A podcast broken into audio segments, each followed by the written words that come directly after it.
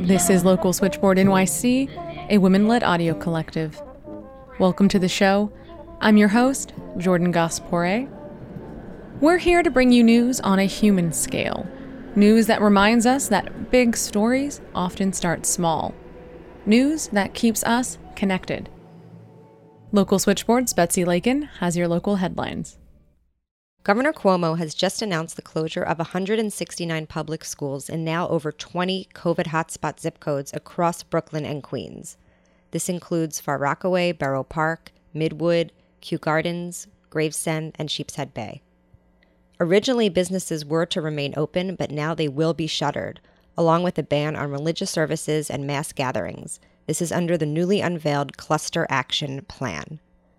Governor Cuomo has received strong opposition to this new shutdown, noticeably by Hasidic communities in Borough Park, but also by working parents and business owners, as the shutdowns did happen suddenly and haphazardly.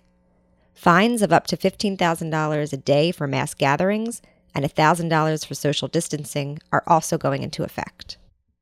We mourn the loss of New York City nurse Clara Kang, thirty-one, who had worked on the front lines during the coronavirus crisis and was cycling home from her shift at N Y U Langone Hospital when she was struck and killed on her bicycle by a motorcyclist in Sunset Park. A ninety-two-year-old diner in Williamsburg, the Kellogg's Diner on Metropolitan Avenue, becomes the latest restaurant to be struggling to survive during this pandemic. The neighborhood is rallying behind the owner, Irene Siderikis, who is a single mother of four, and a GoFundMe campaign has started to support this landmark establishment. There is a mad dash to resend absentee ballots out to over one hundred thousand Brooklynites in time for the November third election, after a computer glitch had led to the mislabeling of the ballot envelopes. Records show that the upstate firm Phoenix Graphics of Rochester, New York, was responsible for this debacle and had secured a four point six million dollars no-bid contract. In the rest of the show, the centennial of New York City's worst terror attack before nine eleven. This was a major incident, and it just so happened that a lot of the newspapers in New York City had offices very close to Wall Street. And some of the ways COVID nineteen has changed education. The experience is weird so far. You know, meeting all these classmates and professors with little, like, Brady Bunch heads is very strange. We end the show with the latest news from the neighborhoods. That's all coming up on Local Switchboard N Y C.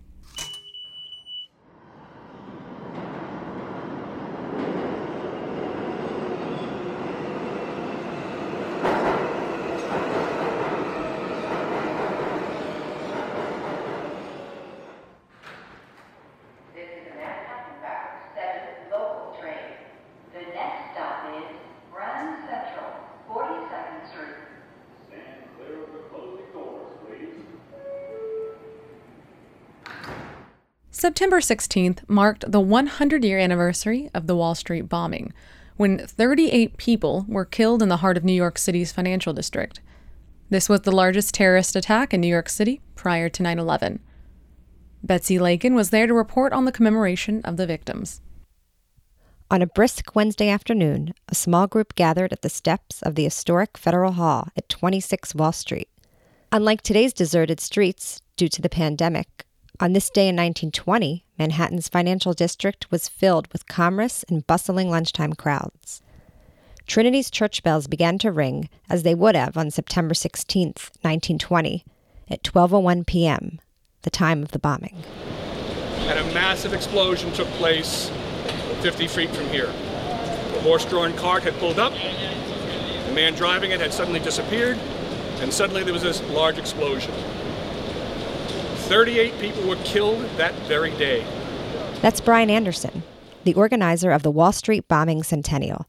He's the former commissioner of the Department of Records for New York City, the city's archives. And coming up on the one hundredth anniversary, it occurred to me that, well, I'm sure someone's going to do something, because that was a big deal.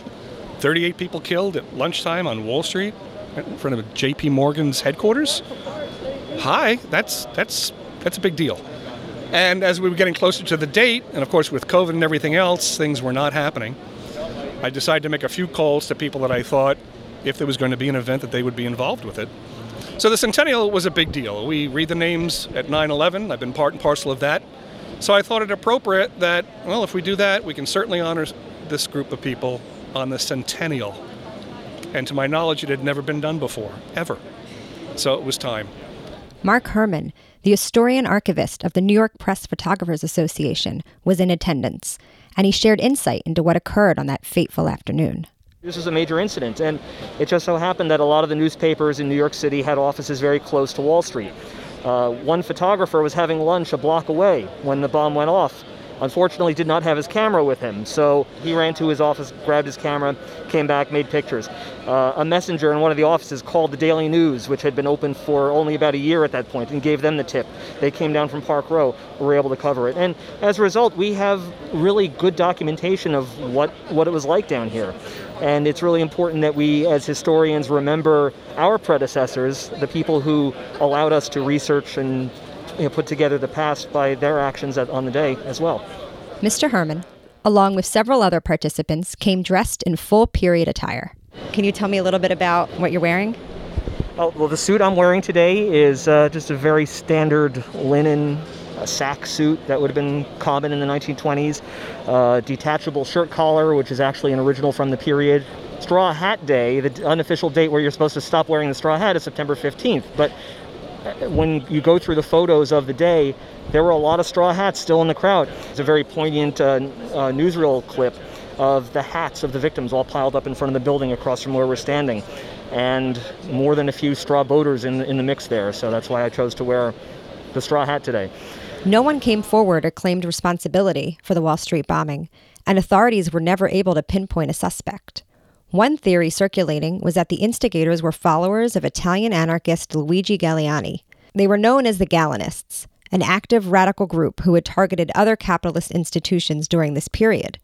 Investigators tried and failed to interview Mario Buda, a Galleanist leader who fled the country soon after the attack. Another theory was that the bombing was in retaliation for the arrests of Sacco and Vanzetti. Ultimately, the motivation for the Wall Street bombing remains a mystery. In the name of the Father, and Son, and the Holy Spirit, amen.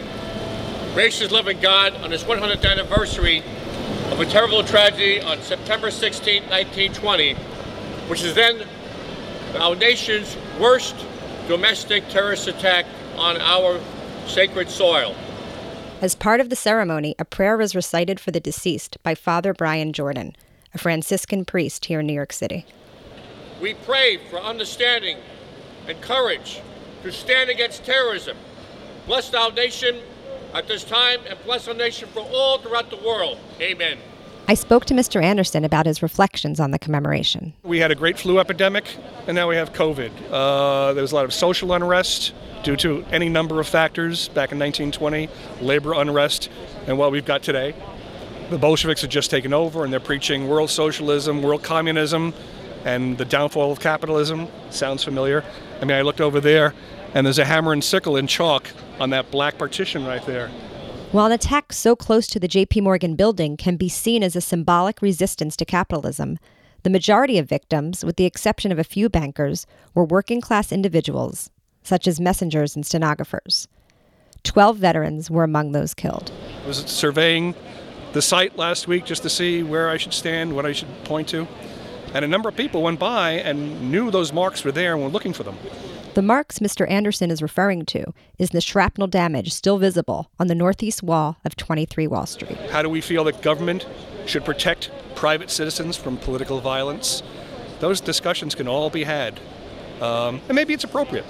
Maybe it's appropriate, especially at this time, to realize, well, it's one hundred years later, what came of that?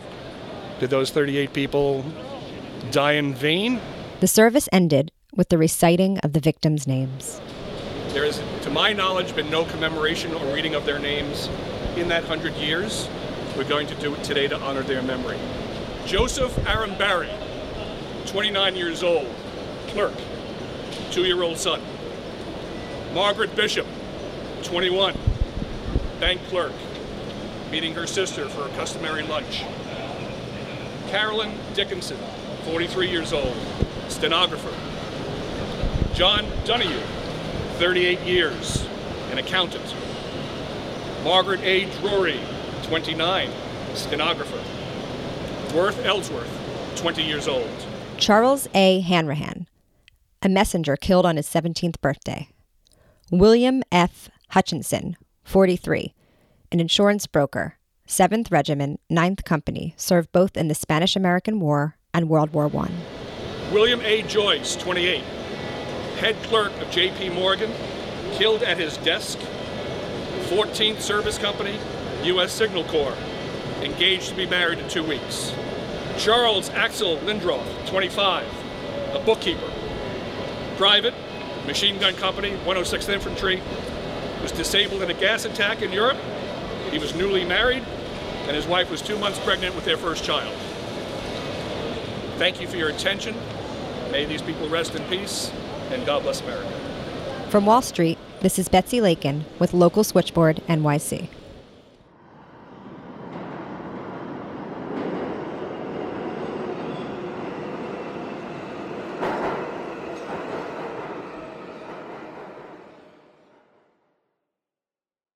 College students return to classes this fall and the altered landscape of higher education in the time of COVID.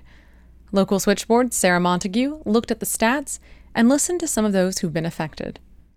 For colleges and universities all over the country, spring break was a watershed. On one side of the normal world, classes, social life, and the tiny slice of R and R before the roll into graduations and summer. On the other side, the stark nightmare of COVID nineteen, presenting not only a huge public health dilemma, but exposing the frail and unstable infrastructure of higher education.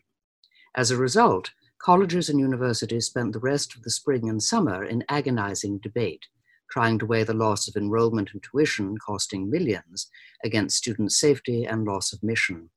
According to a New York Times article published in late August, the picture is very mixed, with schools opting both exclusively virtual and hybrid models.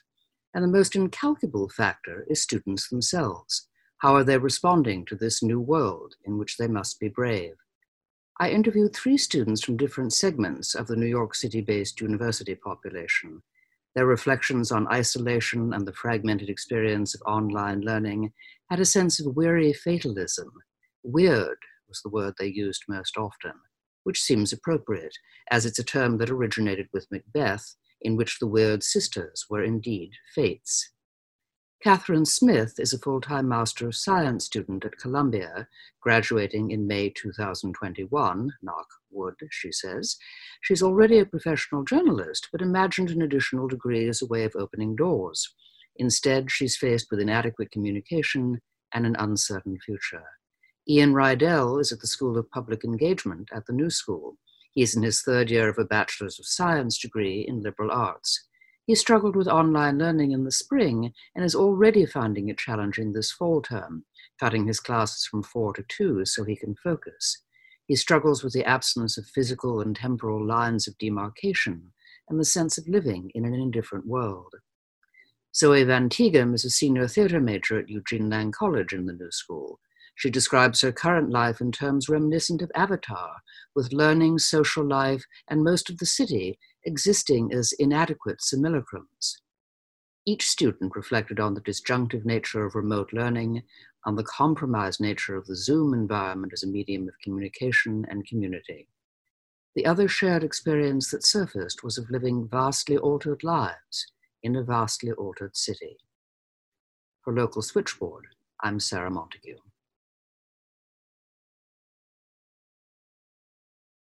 My name is Catherine Smith. The experience is weird so far. You know, meeting all these classmates and professors with little like Brady Bunch heads is very strange. My name is Ian Rydell. I really like interacting with people face to face. So like learning online, even if it's like you can have a Zoom seminar, I don't know, it doesn't feel the same to me. I'm Zoe Van Tegum. What I've noticed the most is that it's really hard to be taught something when the person who is teaching, when you don't have their like energy, when you're sort of watching what feels like a video instead of the actual thing. Part of the reason why I wanted to go to graduate school is for the networking, to make new friends and make new professional connections, and this is a very weird way to do that. When I had to go to school for class, I had to go to school for class and I had to like at least put something decent on, you know, and walk through some doors, but now I can like literally just like turn off the T V and stop watching The Sopranos and like jump right into class. Can't tell if someone's looking at me, and I can't really look directly at someone else. I had a teacher saying, I can usually tell when a student is having a thought and sort of wants to say something, and I can call on them and I can sort of like orchestrate it. But over Zoom, it's really hard to do that. Just sort of the human behaviors that you have while you're learning something, it's hard to catch those. Everything is fractured and outside, and you know, you take it where you can find it. It's easier to save money because I just don't go to bars. You know, uh, I'm just, it, it's harder to go out and do anything now, you know, so I'm spending a lot of time in parks. I think it's reshaped a lot of things for us already, like the concept of time and the concept of productivity and the concept of what matters, because being in a life and death situation inherently makes you value different things. I miss everything about my old life. So many of my friends have left. I know people who have died. I'm broke. My husband's broke. It's a weird time to go to college. No one cares about what you're doing, and you could be the most talented person in the world. No one's going to care unless you make sure that they care. It definitely is weird to have people spread out all over the country and the world, because such a big part of New York is how community-oriented it is. I think there's a bit of the city missing from the city as a whole. Awful things happen, but like it feels like this year awful things happen and you're just are reminded of that every morning. But I found people my age to be more um, easily changed and more malleable and more sort of ready to figure out how we're going to live the rest of our lives, because we want to live the rest of a life. Yeah.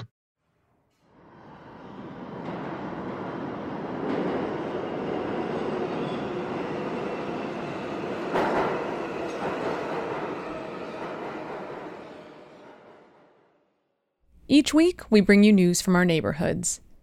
Politics is local. You couldn't have a clearer demonstration of this than the wave of protests all across the country in response to President Trump's attempt to defund the post office. There is an outraged crowd in front of the post office on Hudson Street, between tenth and Charles.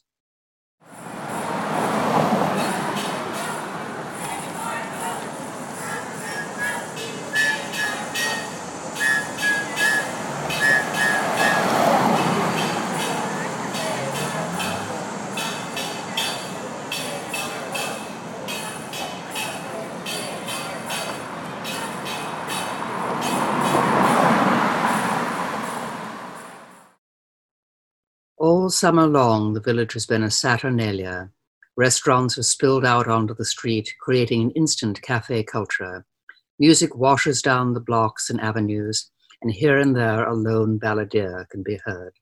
No one wants to let go of summer. Even the masks seem like party attire. What can I tell you? I say, well, great chocolate.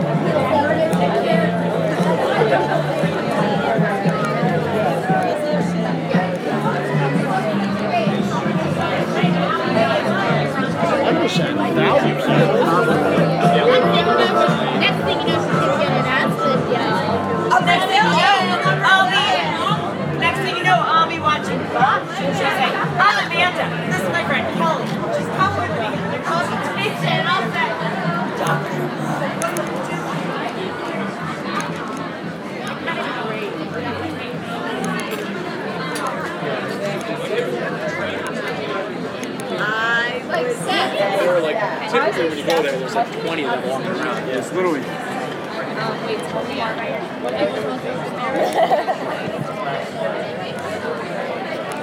Yeah.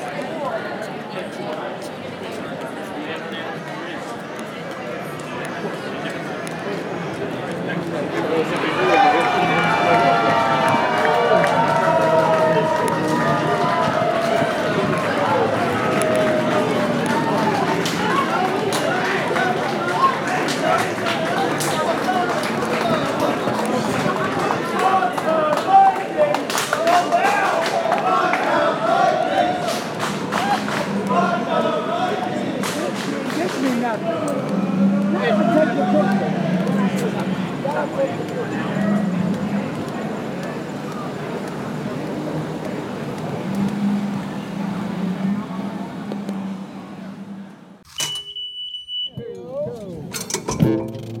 I'm Jordan Gaspore, and you've been listening to Local Switchboard N Y C. Our team is host, me, Jordan Gaspore, and reporters Sarah Montague, Betsy Lakin, and Heather Chin. You're part of our neighborhood now, so if there's a local story you think is important, let us know at localswitchboard at gmail dot com. Thanks for listening.